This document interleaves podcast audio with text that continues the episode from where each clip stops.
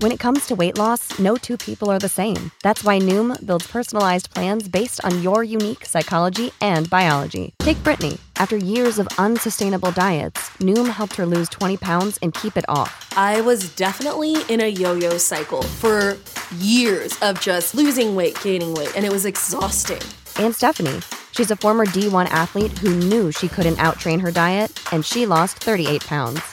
My relationship to food before Noom was never consistent. And Evan, he can't stand salads, but he still lost 50 pounds with Noom. I never really was a salad guy. That's just not who I am. Even through the pickiness, Noom taught me that building better habits builds a healthier lifestyle. I'm not doing this to get to a number, I'm doing this to feel better.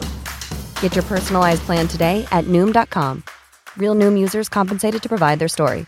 In four weeks, the typical Noom user can expect to lose one to two pounds per week. Individual results may vary. When you need mealtime inspiration, it's worth shopping Kroger, where you'll find over 30,000 mouthwatering choices that excite your inner foodie. And no matter what tasty choice you make, you'll enjoy our everyday low prices, plus extra ways to save, like digital coupons worth over $600 each week. You can also save up to $1 off per gallon at the pump with fuel points. More savings and more inspiring flavors make shopping Kroger worth it every time. Kroger, fresh for everyone. Fuel restrictions apply.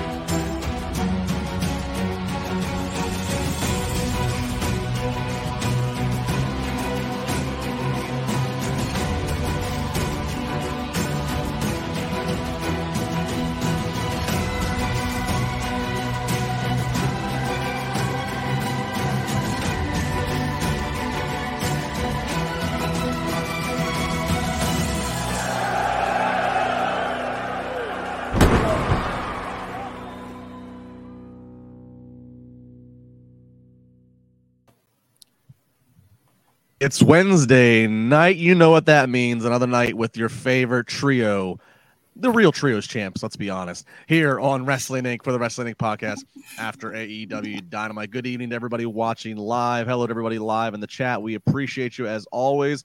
Hope you're going to have fun with us. And again, thanks to everybody out there in Audio World checking us out on an audio only podcast whenever it's good for you. It's all good here. I am Justin LaBar alongside my dynamic duo of partners. First, fresh off of uh, the beat, fresh off of her wild weekend where Puerto Rico was the center of the pro wrestling world. She is uh, riding high, almost as high and flying high as a bad bunny would. Uh, she is the one, the only demon diva Isa. Uh, Isa, how are you? Are are you? Are, have you recuperated from the weekend? I got very sick afterwards, so I'm still in the process of recuperating. I had no voice for two days, but listen, worth every second of it. It was it was the best weekend ever.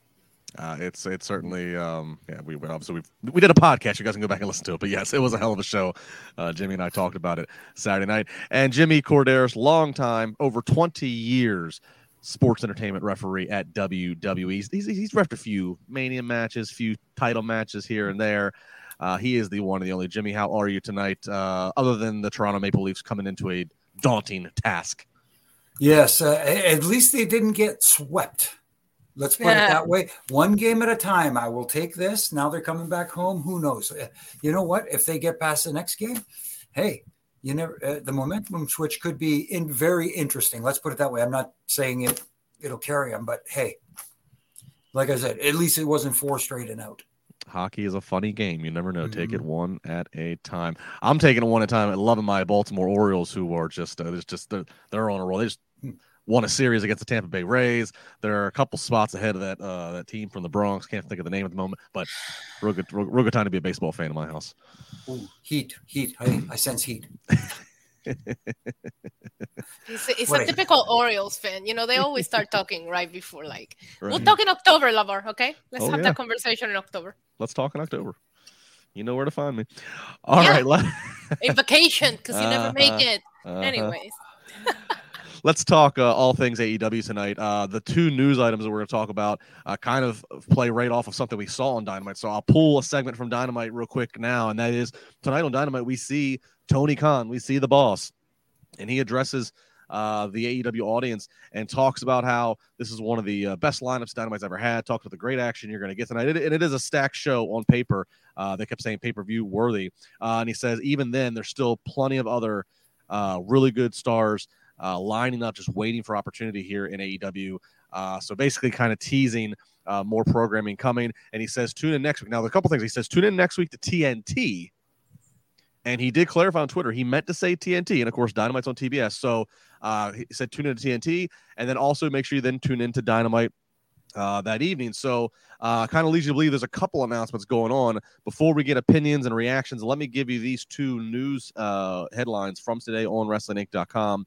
Uh, and the first being uh, AEW and uh, Warner Brothers probably having a new TV deal here.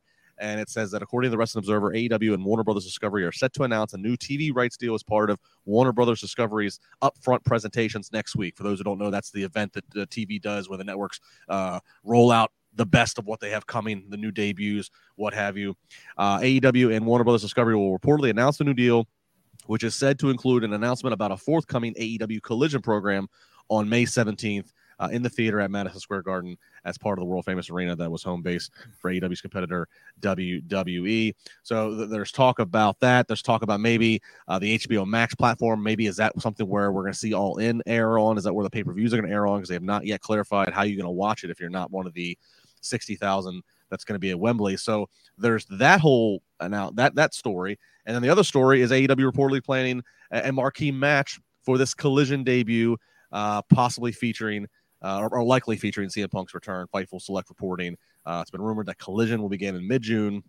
Uh, it's noted that CM Punk, CM Punk will be part of the debut show, expected to wrestle in a marquee match. While it's been proposed that the opponent could possibly be Chris Jericho, it's being reported that it could be somebody else that Punk might be lobbying for to make a big return. So a whole lot going on, Jimmy. Uh, you know, talking of new talking of new TV deal, which obviously is a bigger picture for the next, you know, however many years talking of a new TV show that could be about a month away.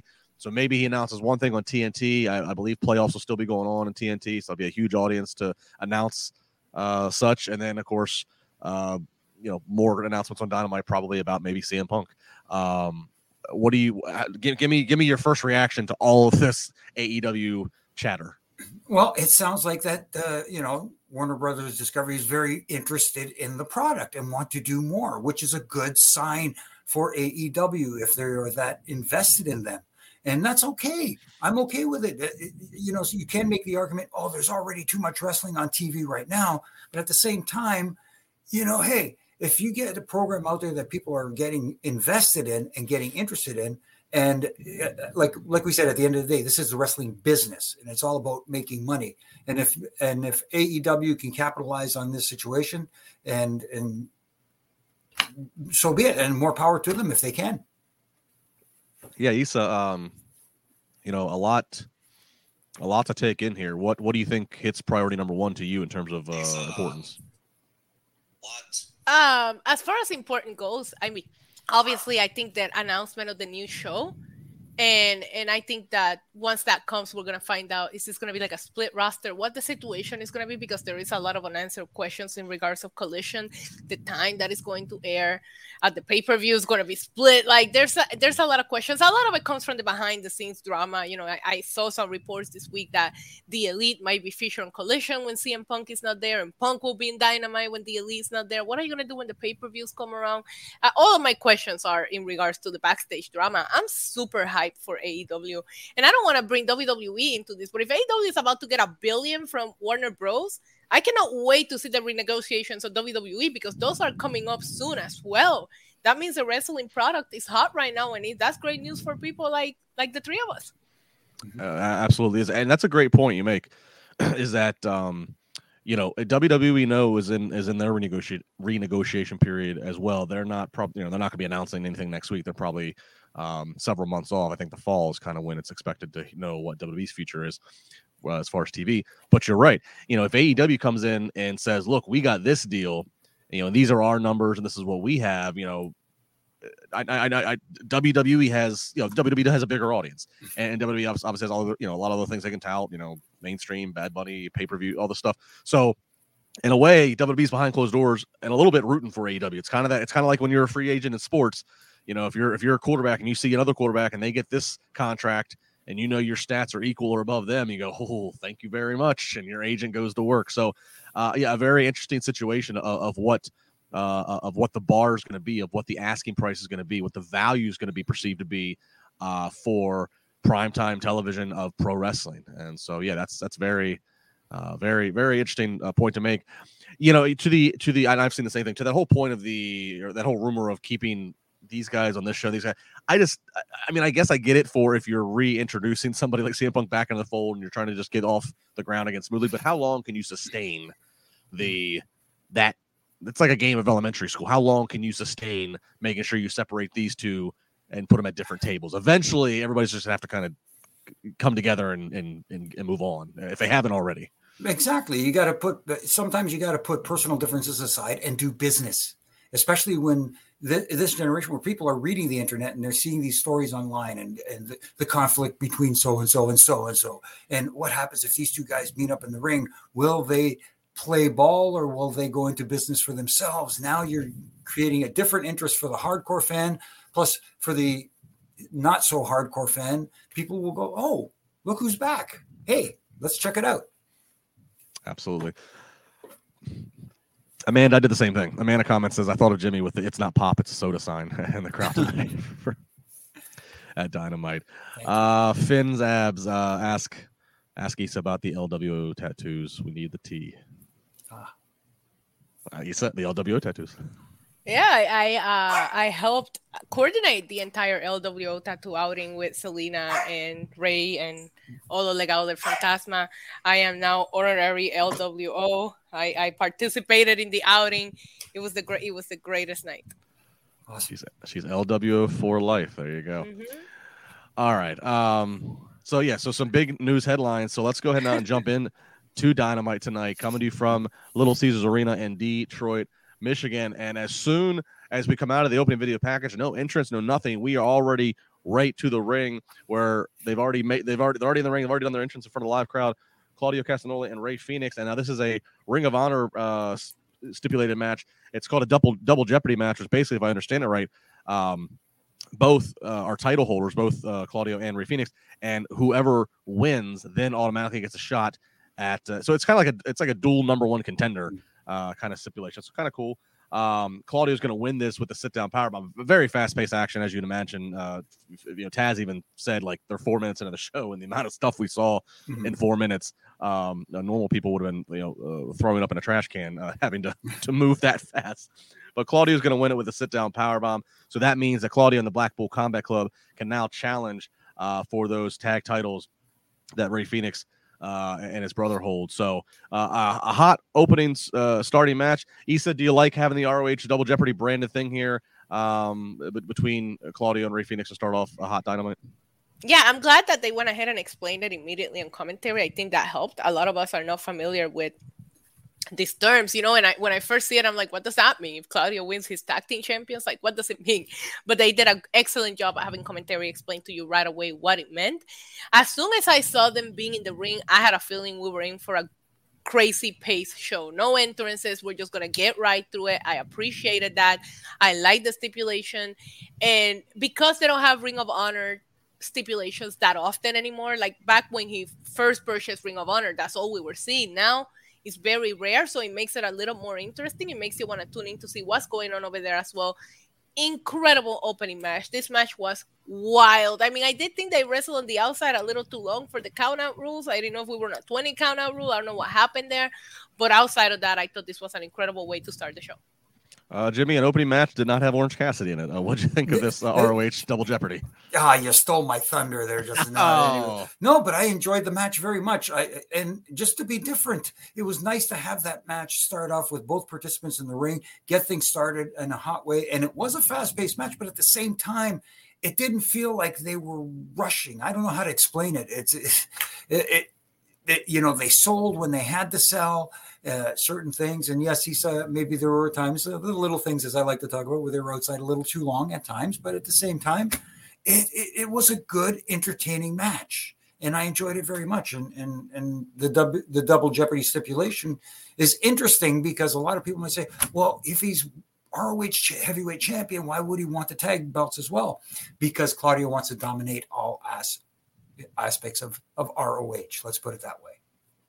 Yeah, I mean, and and I, I would agree with that, and I think um, you know Claudio's one too that I, I don't you know we won't know because it's kind of unprecedented that you know because ROH is under the under Tony Khan's ownership. So I'll be curious to see like how long uh like th- how long Claudio's you know an ROH champion, and then like you know does does that go over well enough to where you can make a case that he gets to catapult over and he's in the AW world title picture, world title or TNT title. So I mean, Claudio is somebody who he um obviously very recognizable face uh from his days at WWE and of course his name, you know, just for years of being a part of Ring of Honor and in, the independent scene.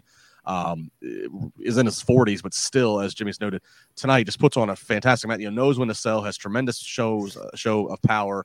So he's one that I don't want to say is underutilized because again, he's being you know pegged as a as a top guy for the of the Ring of Honor promotion. But I still feel like there's more that you could get out of this guy who is never hurt. He's he's always healthy. He seems very reliable. Uh, so I'm a big fan of Claudio. So I, am I'm curious to see how the rest of you this think, year goes for uh, him. Do you think he, he's gonna dig into the Blackpool Combat Club, or do you think he's gonna pick somebody from Ring of Honor when he challenges now for the tag team championships? Ah, that's a great. Uh, that that's the that's a As great long as booking it's not question. Wheeler Yuta, you know. Ah, I just think it could be it could be a new way to throw somebody in in the Mhm. mix with Ring of Honor. You know, like what if he just completely surprise us, bring somebody new, bring somebody from Ring of Honor? I think he could. I think there's a lot you could do with this now that Claudio won. Absolutely, no, I, I would agree with that. Yeah, so a big uh, a big star for the Blackpool Combat Club, and of course they're going to be involved in our main event. So uh, they're going to be bookending the shows here. Uh, we see backstage uh, Renee uh, backstage, and all of a sudden she sees Miro. He is alive. Rip down the missing posters, throw away the milk cartons. We have found Miro. Uh, he does not say a word, and he just walks into Tony Khan's office.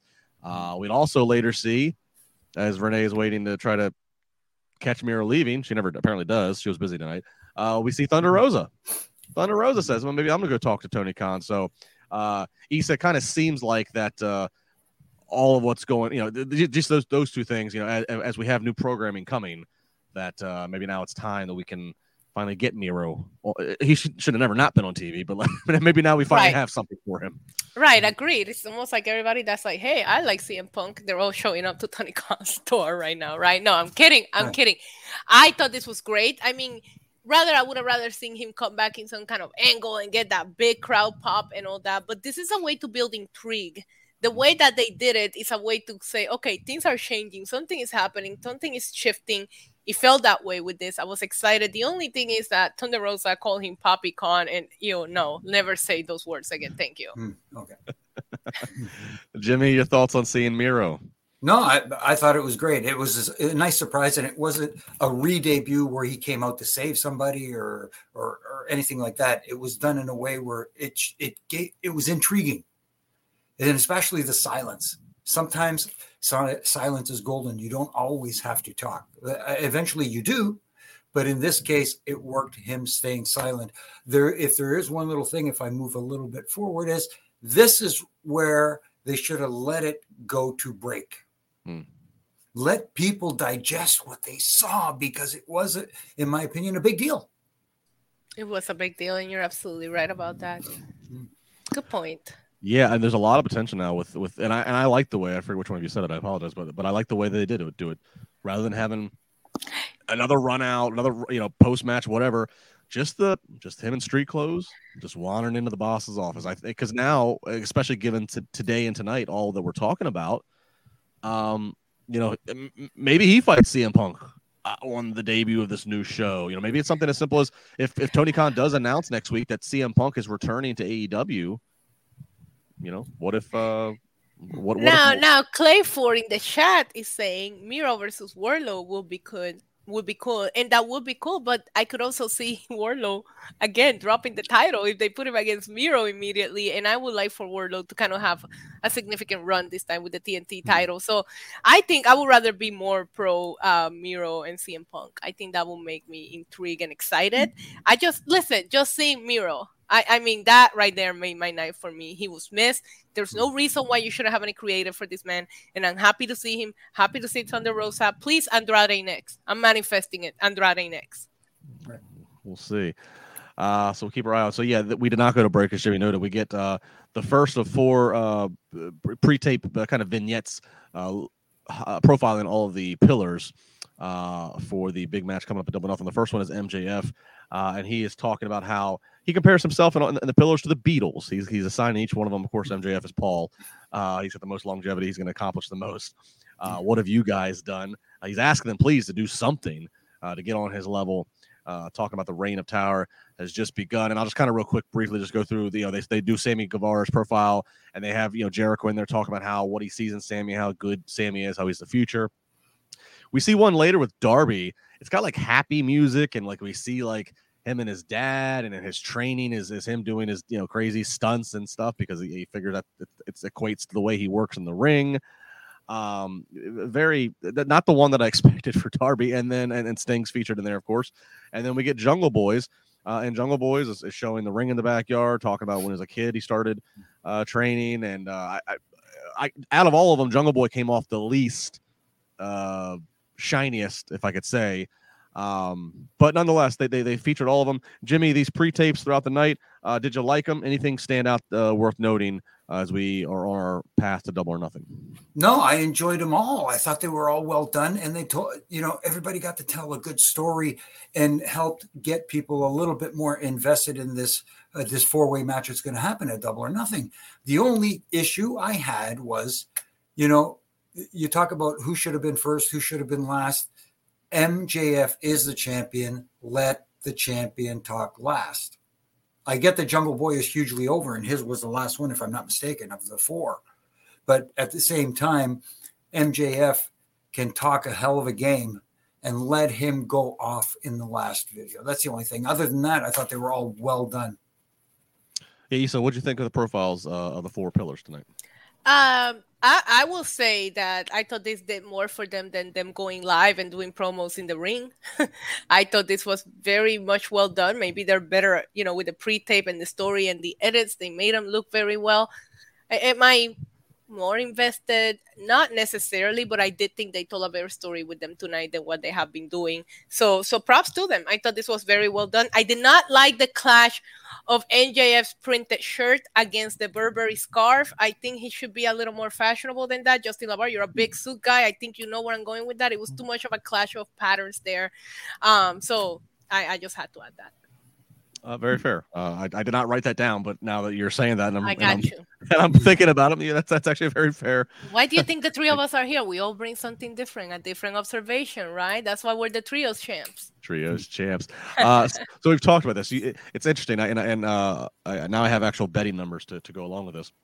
So as we talked about, and shoot if if this was a shoot fight, and ma- and shoot fight mathematics MJF would have the worst odds because he's defending the title against three people simultaneously. He could lose the title without even being in the damn ring. Hmm. But of course, in pro wrestling booking, uh, prediction, uh, pro wrestling booking odds, he actually has insanely heavily favored odds. Uh, I Bet Online, uh, AG sends me emails every week. They give me the odds of what you know for both WWE and AEW, and so I shared the odds of right now where it's at for Double or Nothing with MJF, and, and rather than because I don't have a graphic to show, it'll be a lot easier to show numbers with the graphic. I'll just simplify it like this: MJF is so heavily favored that you would have to bet five thousand dollars on him. If, if you bet five, you would only get a hundred dollars back. That's how surefire Vegas is that MJF is holding on to this title. Uh, the, the the next best, so out of the three of them, who the the one that they give the best fighting chance to, and it's barely, is Darby. Wow. So uh, it's kind of funny. I, I don't know what that says. I, will be really interested to see how the re- rest of this build this month goes, how the match goes and ex- is executed, because they are anchoring Double or Nothing around this. But Mhm. as the three of us have talked about it in the past few weeks, as we thought this is where they were going to end up, there's just it's really hard to even buy in that any of those three are going to be the ones to beat MJF. Question: If you were Tony Khan and you were just crazy, right, and you said I'm gonna have MJF drop the title, which one would you give it to? Um, Oh my goodness, that's a good yeah, question. that's to both of you. I would love Yeah. to know who you got out of these three pillars. I, I mean, I guess I kind of agree that if you were going to have your, if you were going to have heel MJF, if for some reason, if, if Tony got so whacked, Mhm. wacky crazy that one day and was not going to have heel MJF, I would go off the walls babyface Darby. Okay, Jimmy. Interesting. Interesting. I was thinking that because he, he seems to be so over, maybe maybe there is an argument to be made for someone like Jungle Boy. Because he is so far so over. But Darby Allin has a different story and he's also got Right. that association with Sting. Yeah. So, I- so Is Sammy last? Is Sammy last on these odds? Yeah, well, I, I would think so. uh, right? Because you would assume automatically a baby face, right? Like, let's just say if if the world was to go crazy and MJF is dropping, it's definitely going to a face. Yeah. Now the why is it why is the conspiracy theorist in me thinking that maybe we will see something Uh, Nah. Ju- Jun- well, and the actual if, to your odds question, Isa, and the and, and the odds I'll set, uh, Jungle Boy's last. Oh wow! Oh. Okay, so who's second? Darby and then Sammy. Yeah, yeah. Okay. But my thought is, it, to, to your question though, if you weren't going to have MJF, why would you put it on another heel? Why would you go to Sammy? Right. So Right. that's why that's why and I, and Jung, and I disagree with Jimmy. Jungle Boy, while he is over the crowd, and, and he has a story, and of course he has a he has a he has a family name pedigree in, in Hollywood. Mm-hmm. I just I look at him, I just don't I don't buy into him as champion. I just I don't. Sorry, I don't know why. I, I, I'm not saying I do too either, but I just trying to think like they do over there. saying, hey, he's getting the most crowd reaction, so why not? No, no, no, Jimmy. Typically, when they get a crowd reaction, they, they try to kill the momentum. That's how they think over there. Ah, okay. Yeah. So my my bad. My bad. so uh so we'll see. Uh the double or nothing in Vegas, and so you got to bring up the Vegas odds. And uh, Yeah. uh, if you want a really safe bet, go out and you'd have to bet a lot of money to, to, but go out and bet on MJF. Thank goodness I'm a reformed gambler. Yes, yes, yes. Stay, stay away from it. All right, FTR comes to the ring. Uh, they asked for Mark Briscoe to come out, but they don't get Mark Briscoe just yet. They get uh, Double J, Jeff Jarrett, Jay Lethal, Sonjay Dutt, Satnam Singh, uh, FT, FT, and, and and then they're challenge. They're trying to challenge FTR, and FTR says we will accept your challenge if you admit that you've been using Mark Briscoe. Well, then Mark Briscoe comes out. Uh, he says uh, it's going to be FTR versus Double J and Jay Lethal, and Mark Briscoe is going to be the special guest referee. And he tries to kind of have a little piece, tries to have a little toast for everybody. Uh, Sonjay Dutt's going to take a swig uh, of the liquor and spit it in FTR's eyes, and then blinded by the alcohol, they accidentally hit Mark Briscoe. Uh, uh, Isa, you're, you're, I, I feel like things with Mark Briscoe. I, I just I'm going to go to you first because I know you're you were such a fan of the Briscoes. Uh, what did you make of this segment? Do you like the the you know the the, the pull and tug angle of no he's my friend, no you're using him. Okay, now he's special ref, so we're going to find out you know where's the allegiance lie. I really enjoyed the segment that they did last week at Amar Briscoe's farm. Don't get me wrong, that was one of my favorite things they've done in a while, but literally nobody wants to see this match. They even made the mistake of asking the crowd, Oh, you guys want to see? And the crowd said no. Like nobody wants to see this match. And I do think the addition of Mark Briscoe is, is great. It's gonna add um, to the match, but it's just not no no it i don't it doesn't do anything for me and the actual alcohol abuse that went on in this segment drink the alcohol first and then go at it don't freaking waste it on nah you don't do that okay so but yeah i'm sorry this is not it's it's not a match that i will put on a pay-per-view no Jimmy, um, anything that involves Jeff Jarrett, I never put, I never, Jeff, Jeff just has a way of surviving in this wrestling Mm-hmm. business. Could you see Jeff and Jay Lethal winning this match? Uh, it's AEW, so I can see anything happening. You know what I mean? It, it- it's it's one of those deals where, uh, hey, it is Jeff Jarrett. Yes, he is uh, a, a veteran and so forth. But uh, uh, especially now that they've planted seeds of some potential dissension between Mark Briscoe and FTR. Yeah, uh, and and as far as uh, Isa's point about this segment, I wasn't really having a problem with it. The only thing I felt was it's it felt a little rushed. It felt like they, they could have taken their time a little bit with this segment and let it marinate, let it breathe, and let the audience really get in. You know, wait for certain things before going into the next thing. It just it just felt a little rushed to me. But other than Well, that, uh, No, I agree with you. I mean, all, all all things considered, I know you, I know you're trying to get matches. I mean, it's it's May 10th. I know you're trying to get matches made for Double or Nothing, and this and that. But all things considered, I think they could have held this. Th- This did not need to be on tonight. It felt like when you look at things in totality for the night, and kind of like going back to what you said, maybe you see Miro backstage, maybe you have time to go to the break then, and you can come back and do some of the pillars vignettes. Um, or I'm sure there's other matches that we'll touch on that, that you know they could have given a few. I don't know, but yeah, I, I agree. I don't know if this had to be out there tonight because you're right. It's out there, but it felt like they were really, really, really. They were doing. They were in like a light jog to get it, get it going. yeah and Satnam should Satnam should have came out in the overalls. Missed opportunity. I don't want to see him in anything else but the overalls now. Dylan Matthews says Mark Briscoe's turning heel. I I don't know. I don't know if you He's too can. likable, man. Yeah, he's too likable, and I mean, I hate to be this way, but it's just it's a reality of people's natural reactions. I, I I think with the tragic loss of his brother, still, fr- I don't think people want to boo him. You know. no, Um, I don't. so Agreed. All right, backstage, uh, Renee back at it. She's talking to Chris Jericho uh, about, and she asks him, "How does he feel about Adam Cole getting the best of him last week?" And Jericho does not like that question. Uh, he continues to call Adam Cole a coward. He said that he got a court order, and Adam Cole was not allowed in any building that he's in. Uh, then Roderick Strong, Adam's best friend, shows up and says that Adam Cole is not a coward, uh, and uh, and Roddy is not banned. So how about you and I go at it, Chris Jericho? And challenges him to next week a falls count anywhere fight. And Jericho accepts, but just kind of uh, alludes to the fact that JAS and the and the army he has behind him.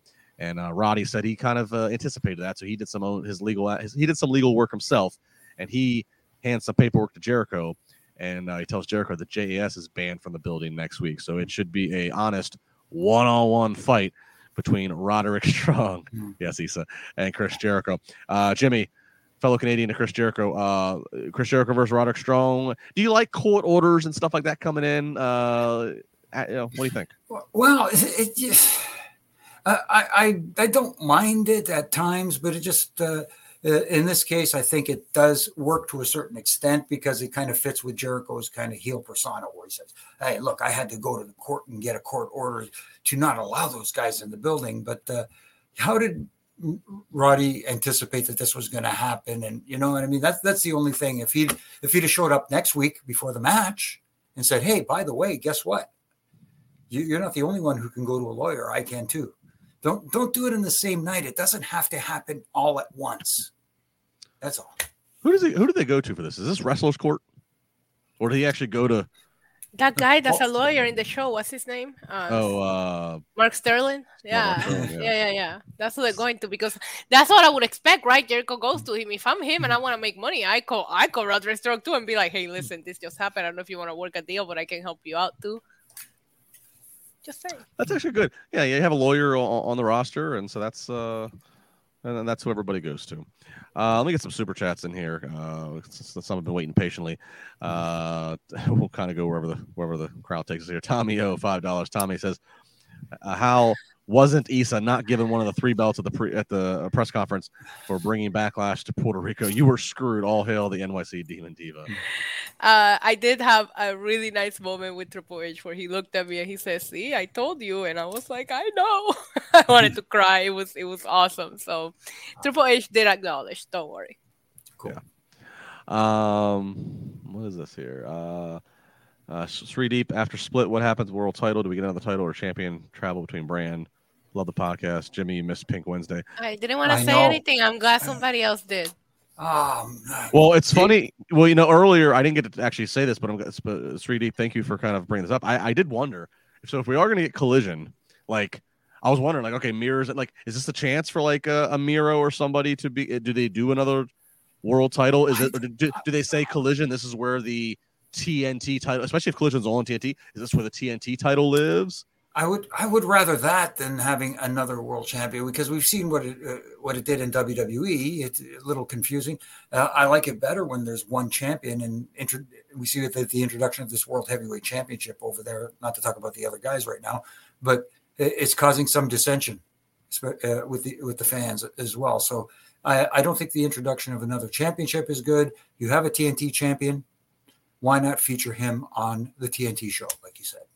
I'm going to say it right now. If CM Punk wants to prove his worth to come back, if he wants to prove that he can play, uh, you know, p- p- p- play in everybody's sandbox, if he wants to give back to the business, have CM Punk return on the uh, for the first time back in the ring on the debut of Collision. Have him challenge for the TNT title and let Wardlow kick his ass. You want to give back to the business? Prove yourself. There you go.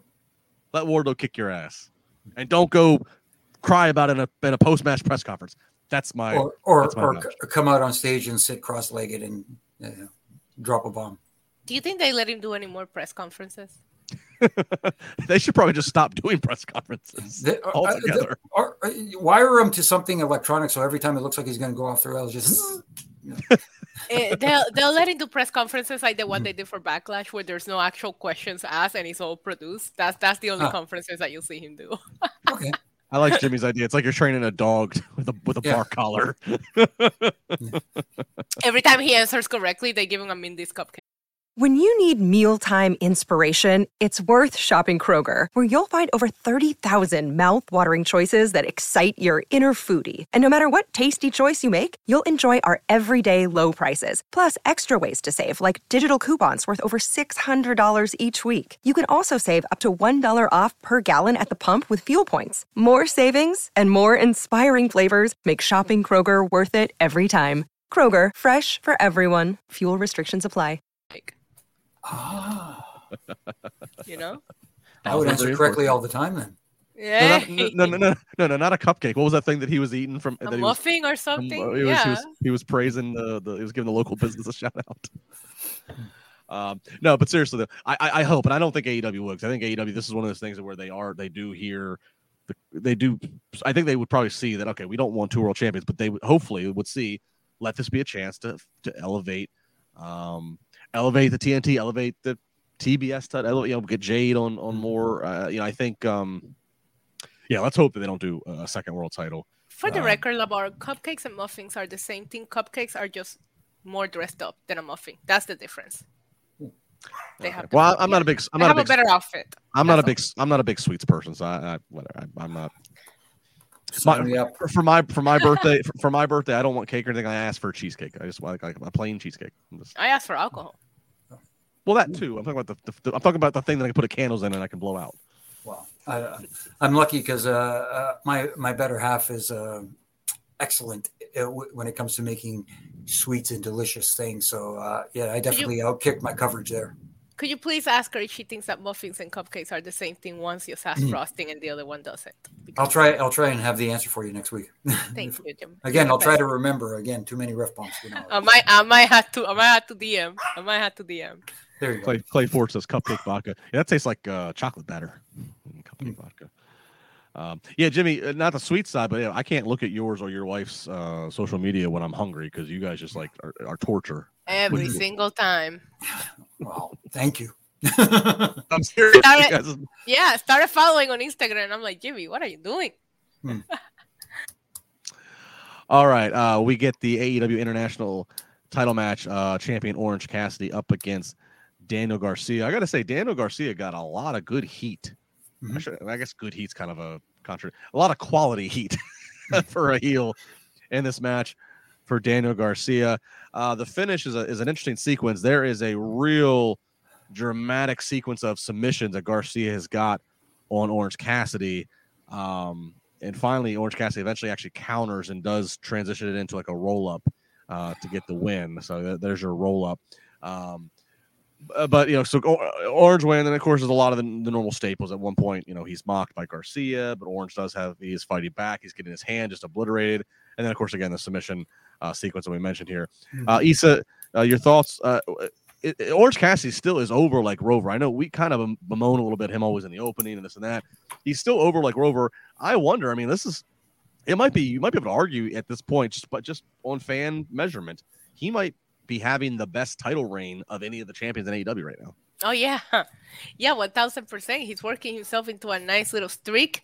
Um, typically, we have to see it at the opening of every show, so it was nice to not have to see him opening the show here. I I tell you guys this every week. Once he's in the ring, I'm a big fan. He puts on really really good matches against whoever you put him in there with.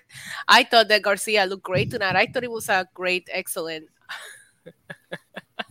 Yeah. Sorry, I just read that. Yeah, You need to yeah. read that for the listeners. You need to read that for the audio, LaBar. But yeah, I thought Daniel Garcia looked great tonight. Uh, Dylan Matthews threw in a chat and said, "Let LaBar walk Wardlow out to watch Phil get the shit beat out of him." Tremendous. Thank you, Dylan, for Oh, being such you, a uh, uh, uh, such a follower. It's a it's you, amazing. You know, you know, you know, you know, you're doing. You know, you, you know, you've submitted a good comment when you can derail the podcast a little bit. Give me, give me Yeah. a break, break character. What were we talking about again? Oh yeah, it's on Daniel Garcia and Orange Cassidy. No, no, I did. It, it, it, it was a good match. I like. See, here's the thing too. I like uh, uh, Orange Cassidy does something that's very interesting. He does his his routine with the hands in the pockets and all that kind of stuff. But at the same time, oh man, he he he sells when he needs to sell properly, and you know, and he overcomes adversity. In, the, in, in a good babyface way, and that's why people are behind him so much. The only thing is the dreaded roll up finish Yeah. Uh, yes, it was a nice sequence going into it, but at the same time, there was so much other stuff in that match that could have been a finish. That you know, here we go again. It- you know, you kick out of the most incredible things, but the roll up is the one that people seem to be flabbergasted by lately. Uh, Huffman Elite Training says Orange Cassidy is the worst Tony Khan project of all time. He is good athletically in the ring, but the character work gets annoying and distracting.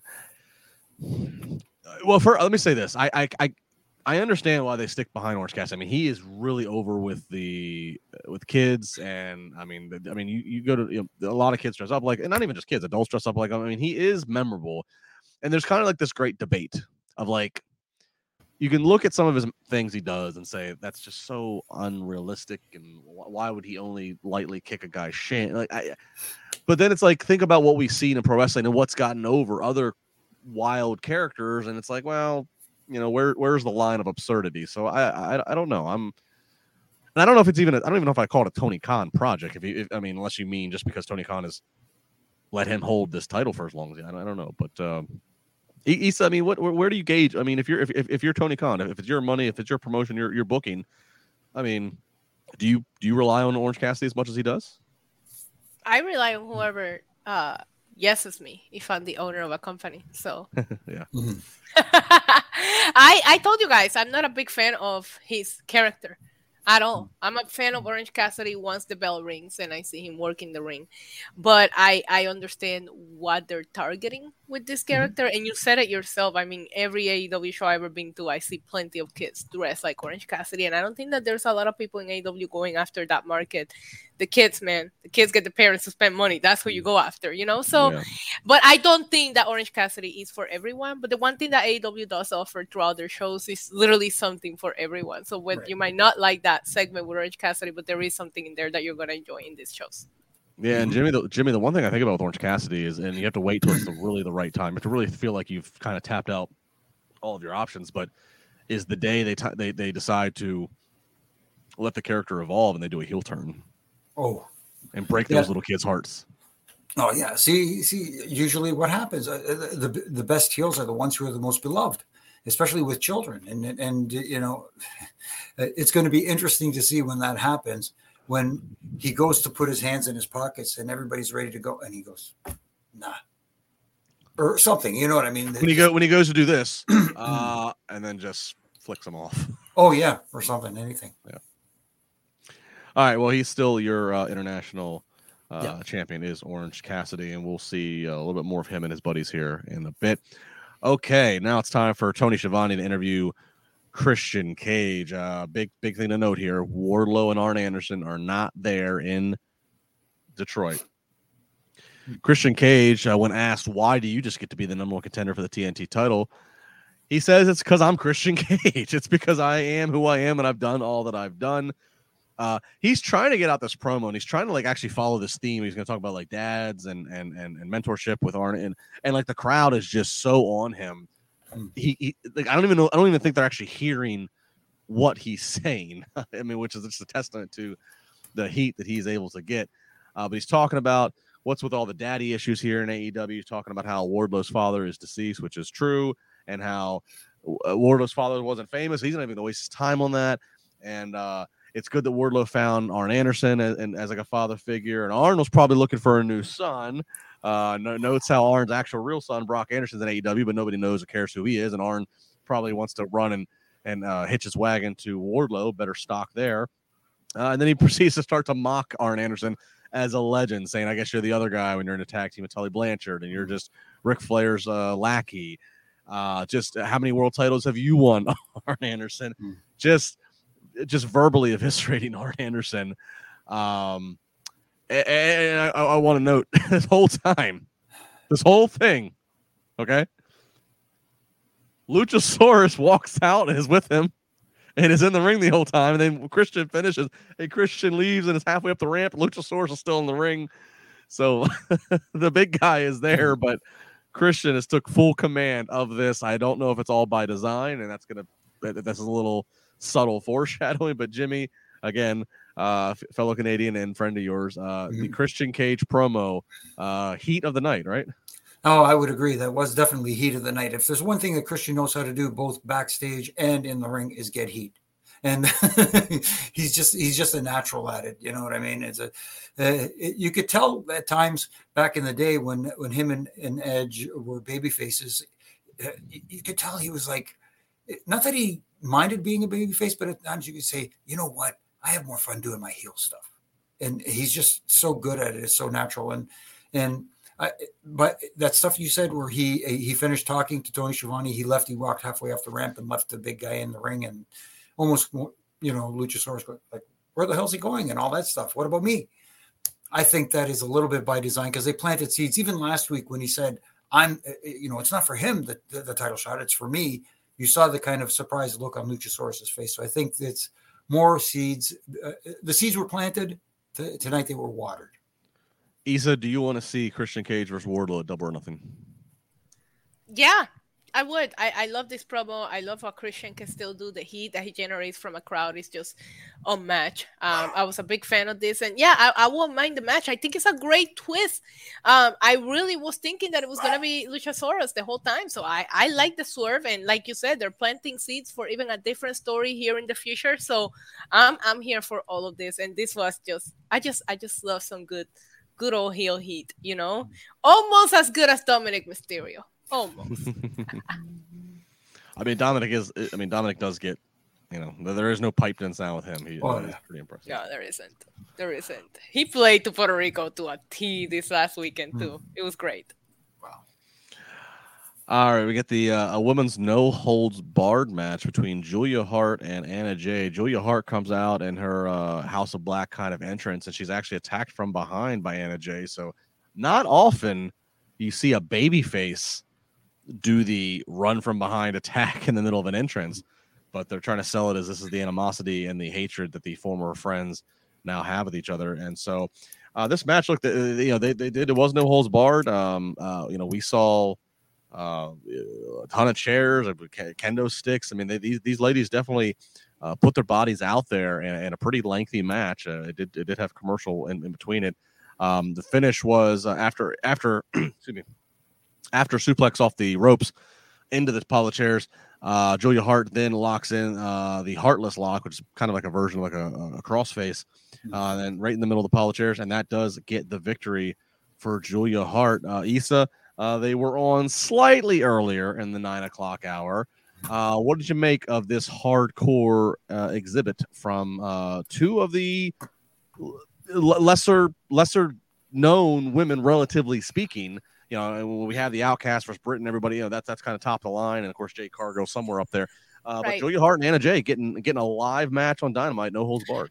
look, it is great to see different names being featured here, especially um, these women that are in factions that are heavily featured every week. But I wasn't a fan of this match. I couldn't understand why they were fighting you. Uh, Anna Jay is a heel, as far as I know. She's part of JAS. They're heels. Uh, House of Black, I believe, are heels. So I, you, you really don't know right. who you're.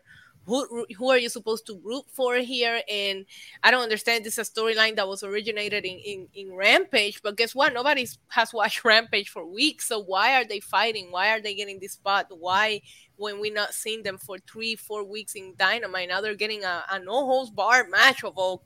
Like it just, it just felt like they just put it there to put a women's match there, and let's just put two new names just to do it. No story behind it. So I wasn't a big fan, but I always have nothing but respect for anybody that that does a match to you know to that level of intensity. So I give them props. I just wish there was better storyline being told for the other women that are not the certain names that we hear about every week. Uh, you- you are right. I, I did misspeak. Anna Jay is a heel, but uh, but I, I just I see some in the chat like saying like like John saying House of Black are faces. I, I don't think they're faces. So this is actually a heel. Yeah, versus heel. faces of Yeah. darkness. They was you don't know who to you you didn't know who Yeah. to cheer for here. You didn't. Mhm. Okay, so so I guess uh, uh, Jimmy, I guess Anna Jay's attack is not as weird, you know, because you're right, it is a heel. Um, but what do you think of this match overall? Uh, and the ladies getting a live, uh, you know, uh, hardcore. Uh, we'll call it a light hardcore match, Right. especially considering what's going to end the show tonight.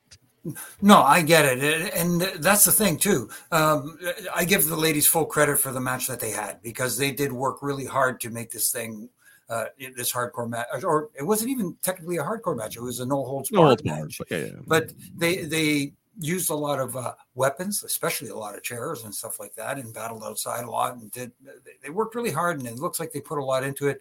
Uh, but I do agree with Lisa that there's, there's really no story going into it other than the fact that they used to be friends and now they're not, and that's it. But uh, again, la- the credit to the ladies for putting on the performance that they did under these circumstances. The, was I invested only to see, you know, how it turned out? That's all. Yeah, Yeah. I, I, always watch Julia Hart, uh, and actually, just as I'm saying this, uh, chat here. Uh, Julia Hart, uh, yeah, from uh, a a Minnesota uh, uh, girl, I believe she trained with one of my favorites, uh, uh, Mr. Mr. Ken Kennedy uh, Anderson, uh, and she's super young. I think she's like 21. I mean, she's really young. Uh, or if not 21, then not much beyond it. She's you know relatively young um, to be getting this kind of reps and experience uh, if she sticks with it and, and continues to improve and, and obviously stay healthy, that's the biggest thing. Um, could have a long career ahead of her. I'm gonna just to be in the position she is at the age she is. So I always kind of watch her with a little bit of a special, uh, special attention. But yeah, they both worked their ass off. But yeah, actually now that you know, really as a, as a, as, a, as I was corrected, yeah, heel versus heel, it is an interesting scenario that they they put out there. And again, asking the ladies to go out there and do a no holds bar hardcore match, and then again, what they're gonna have to Yeah. follow them uh, about 20 minutes later which we'll get to, is pretty insane. All right, uh, we get the best friends uh, of Chuck and Trent and Bandito going up against the House of Black, up against Malachi, Buddy, and Brody. It's open house, uh, house rules, so 20 count out, no DQ. Best friends say no witchy women are going to be able to be out there. Uh, they give a different visual. DQ is enforced. It is not not DQ. DQ is enforced.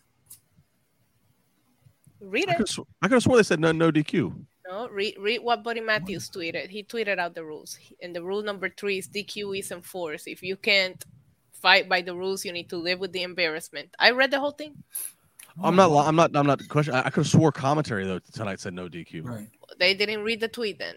All right. Well, then Well, that just goes to show not everybody. We're not all on the same page of what the hell the the house rules are. The, the house rules are, yeah, nobody knew. Yeah. Well, the house was uh, pr- uh pretty dark. Uh, they just had a spotlight on the ring. Everything else is is, is pitch black. Isa, what did you think of this first open house match? The the visual of it, trying to give it its own little kind of you know gimmick and identity. Did did did, did it do anything for you? Yes, I loved it. Um, I, I I know a lot of people don't like the lights out uh atmosphere, but for the House of Black, it makes sense. It goes with the entrance, it goes with the aesthetics that they're putting out. I love them making their own rules. And if you really go, I I don't know if the, the rest of the group tweeted it. I read it from Buddy Matthews. He tweeted out the rules and the explanation behind them, and I thought it made sense. I was like, maybe are they the biggest baby faces on AW right now? Because these rules make sense and the way that he broke them down. So um, I love the idea of House of Black. They have their own identity, so why not have their matches have their own stipulation and their own vibe and feel to them? Big fan of it. Almost forgot they were the trio champs, so I love seeing them being featured here. More of this. Big fan. Great match. Brody Lee is a beast. Oh, House of Black is just it. They're it. Brody King. Brody King. Yes. Sorry, Brody King. You know. So I, if I, I, I if Yeah, I didn't yeah. if I, if I didn't correct you, you'd get hammered I know. that one. So. yeah, yeah, yeah. Um, Jimmy, uh, in, in pro wrestling history, sometimes this is the big risk to take with fans. We've seen, you know, WWE try to do things like this with Bray, with having different uh, visuals in the in the arena and lighting. Yeah. We've seen Kane. Um, you know, we, we've even seen we, we've seen it before. Uh, how did it come off to you tonight with uh, House of Black? Well, it ended up being uh, done well because when they first did it, when the match first started, it was just the ring lit up and you couldn't see the audience at all. And then they kind of adjusted the lighting just a little bit where you can see them, not like like like full lighting, but you can see a little bit of the audience out there because you want to see some reaction. Because that helps tell the story. Because if you see the audience reacting, sometimes it helps you feel better about reacting as well. But uh, I enjoyed it. I like the idea of having their own rules attached to it. The one thing that confused me though was they said there's a 20 count outside the ring, and I, and I thought for a while there, um, and my good brother in stripes, Brian Hebner, mentioned this on, on our podcast one day that when he went to AEW to referee, the referees there told him, "Remember, Brian, here there's a 20 count outside the ring." So I thought it, they implemented that there. Now, whether they retracted that, I don't know. I don't recall but I, you know, I remember them mentioning that the rules here, you know, 20 count on the outside, uh, 10 count after a tag. Forget CM Punk. That needs to be the next point of order for a press conference. Tony has to tell us the damn rules and understand Right. so we can all be on the same page. There you go. uh because I think it's again it's one of those things where it's just not if if if, if a guy like Brian who was there to work and be a referee, if he is hearing different information, if, if not, then it's it's clearly it's it's not everybody's on the same page of what they're they're doing. But out, but outside of that, I did enjoy the match. Yeah. Yeah, I, I, I did. I thought it Uh, was, you know, nicely presented. Let's put it. That way. yeah, and then the, and the finish was uh Brody uh Brody King hits Chuck with the uh, Dante's Yeah. Inferno. So yeah, I, I think I mean I think the I agree. I think House of Black is a hit. Uh, I think Malachi is a huge star. Kind of, you know, he's been on TV. He's not been disappeared like Miro, but it's kind of the same thing. It's like you got somebody really, really unique and special here, and unique look passes my airport test. Uh, You know, I just so yeah. I, I hope that they. I hope this starts momentum, and I hope with adding another show in Collision, if it truly is going to be not a rampage throwaway, if it's truly going to be uh, a Raw SmackDown kind of deal where both shows are of equal footing, I hope that means that more regular TV time for the House of Black.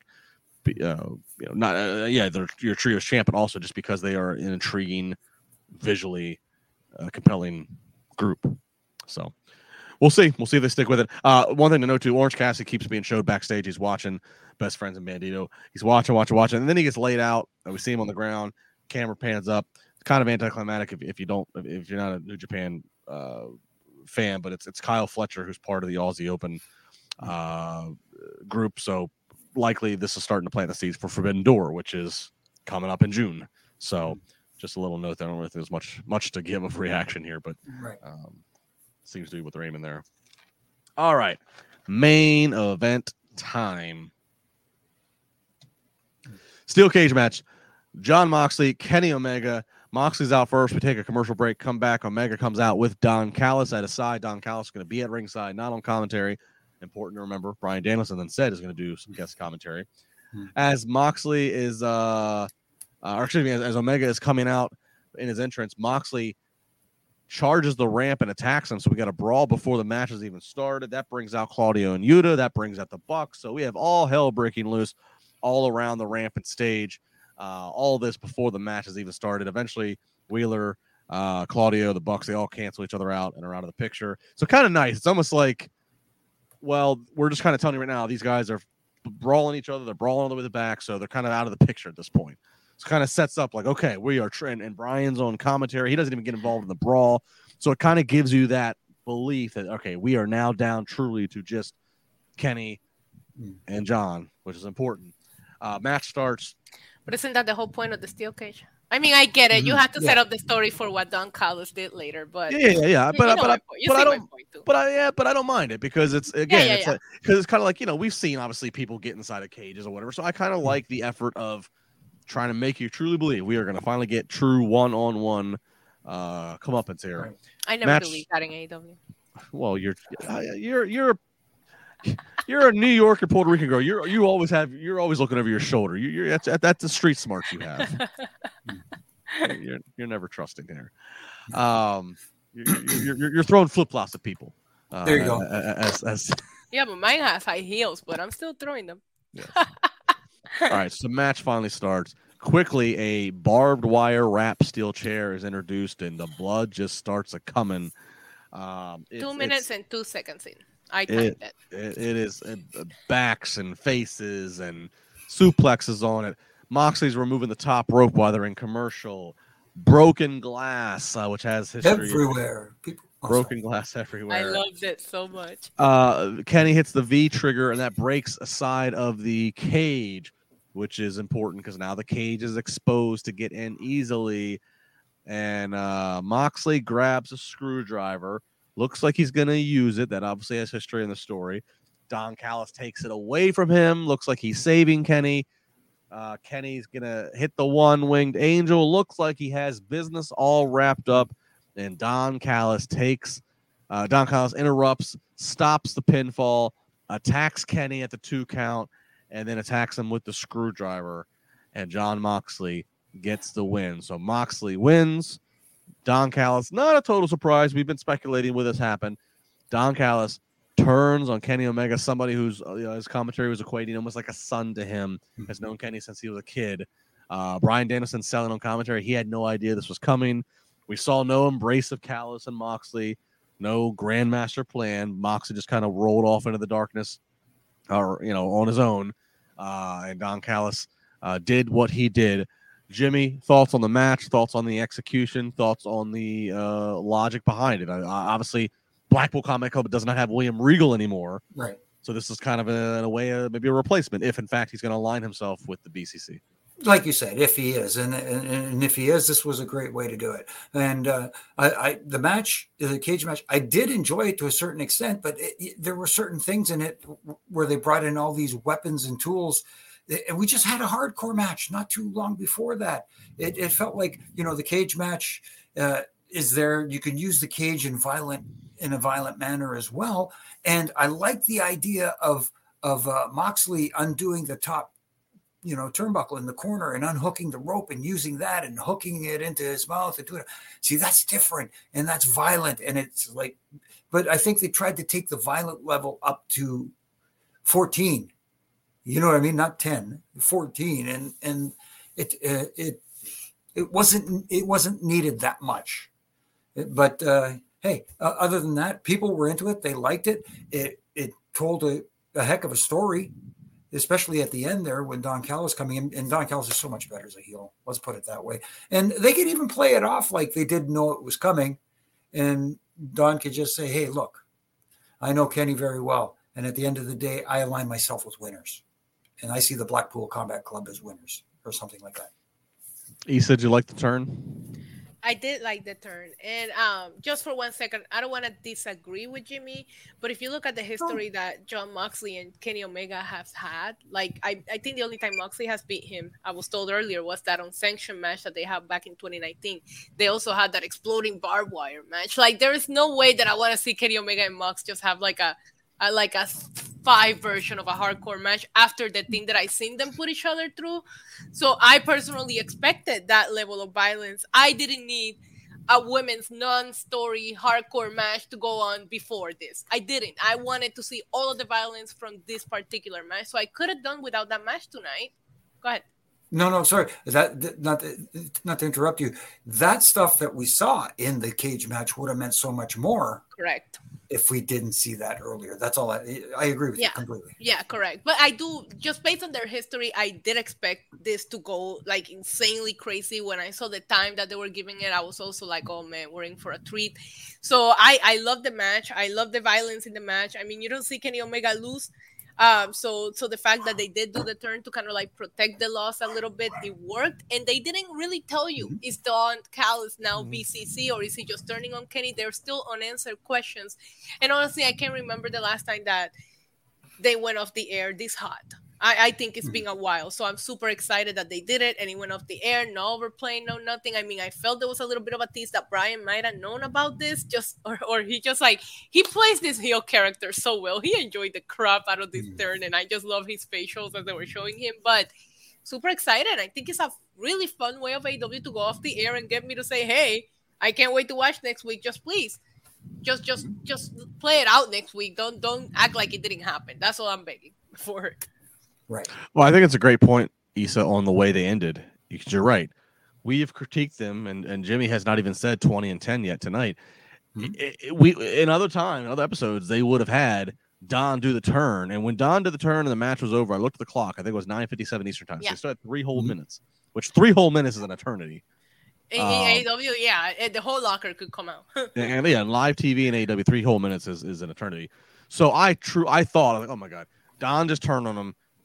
Mm-hmm. somebody else is gonna come out and, and like we're gonna to- right. but no they they just let the heel heat just kind of they just let, let, them kiss literally. Yeah you exactly. know and, and, so i thought that was a good touch.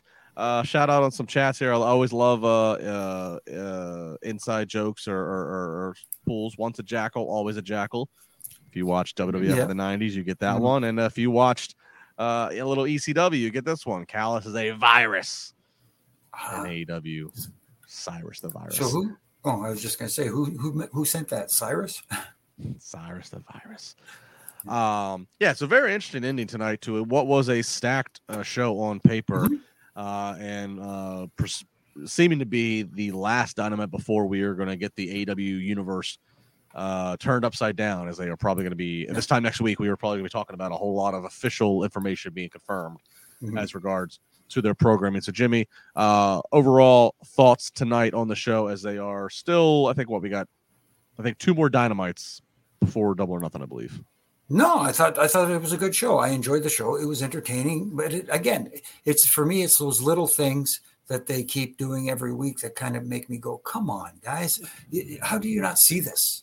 You know, especially like you talk about. I didn't say the uh, uh, the twenty and ten uh, line this week. But at the same time, there were moments where it felt like things were rushed and they were trying to get too much in and let things like you talked about the ending tonight.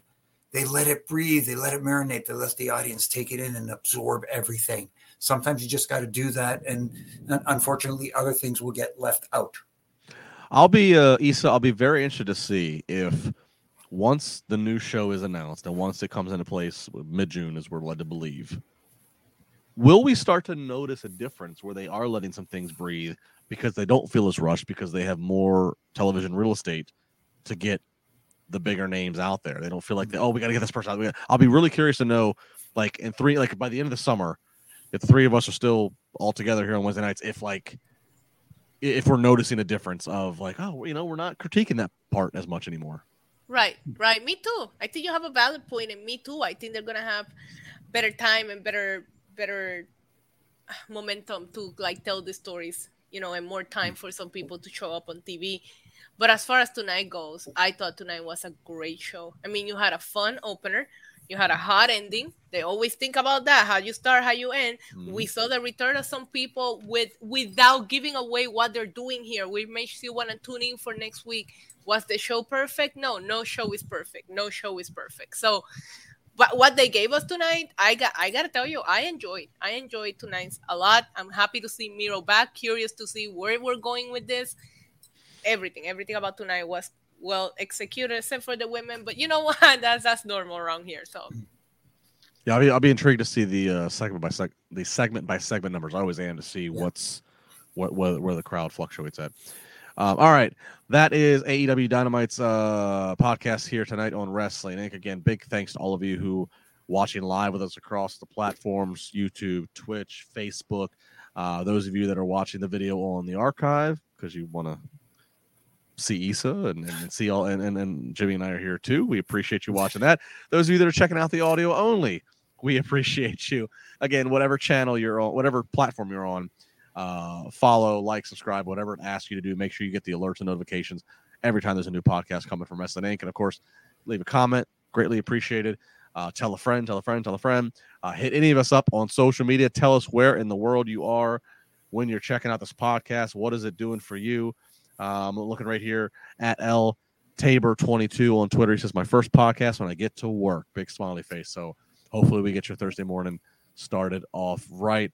Uh, Isa, give the final plugs. Uh, yeah, you guys can find me at NYC Demon Diva on throughout all the socials. We just hit 20k on YouTube. Thank you so much. And you guys can find me here on Tuesday, Wednesdays, and Fridays. I am also on Lucha Libre Online. I received so much love this weekend. A lot of it was from Wrestling Inc. viewers and listeners. So I just want to say thank you to everybody. Puerto Rico was awesome. Best wrestling crowd there is. I'm dying on that hill. Awesome. Uh, well, that's a that's a strong hill to die on right now after the uh, the, the the audience performance this past Saturday. Certainly something I saw noted across social media. Jimmy, uh, give people the plugs of how they can find you and interact with you. No, uh, of course you can find find me here on Wednesday nights with uh, uh with you two, and also on on, on uh, no, I said did I say Wednesday nights? Yeah. Okay, okay. just making sure I got the nights right because on Monday nights, you know, it's usually Triple J, and you can. oh, yeah, I know that doesn't thrill Isa as much, but hey, you can catch us here, and uh, also you can catch me on Wednesdays. Uh, it drops uh, the Roughing It Up podcast with my good brother in stripes, uh, Brian Hebner, and I, and uh, RJ, our host. Who uh, this week we talked to Kenny Casanova, who you know helped write a lot of wrestling books and has a storied wrestling career. A very interesting conversation we had with him. Real good dude, and of course, my ref and rants on all my social media platforms from Monday to Friday, having fun, making little critiques, but not trying to tear down, trying to help elevate. Very good. Uh, I'm at Justin LaBar across Twitter and Instagram. Uh, here every Monday night, every Wednesday night, Friday morning spar with LaBar, with Dave LaGreca, Thunder Rosa, uh, sometimes Tommy Dreamer, or some yeah, who knows? That's the entire hmm. busted open cast. I'm always ready to throw it down with. Uh, follow me on Twitter and, and Instagram, as I said. Um, it, look again, please subscribe to the podcast. Got a lot of, I mean, we have a hell of a summer coming up. Obviously, Double or Nothing coming up. Um, Forbidden Door, Money in the Bank. Hell of a May coming some, up. We have Battleground, Double or Nothing, Night of Champions, all in two nights. like it's yes. gonna be insane. Mm. Yeah, I left that on Night Champions. Uh, Night Champions. You know, yeah, we, with so much going on mm. this summer. So make sure you are subscribed to Wrestling Inc. Uh, for all of your podcasts uh, buffoonery and banter. It's all good here. It's all allowed. All right, that's going to do it. Have a good night. Like I said, tell a friend, share the podcast. You tell one friend, they tell two friends, so on, so on, and so on. It's a slight Wayne's World reference. You get it if you get it. Uh, we'll see y'all next week. Be good. When you need mealtime inspiration, it's worth shopping Kroger, where you'll find over 30,000 mouthwatering choices that excite your inner foodie. And no matter what tasty choice you make, you'll enjoy our everyday low prices, plus extra ways to save, like digital coupons worth over $600 each week. You can also save up to $1 off per gallon at the pump with fuel points. More savings and more inspiring flavors make shopping Kroger worth it every time. Kroger, fresh for everyone. Fuel restrictions apply.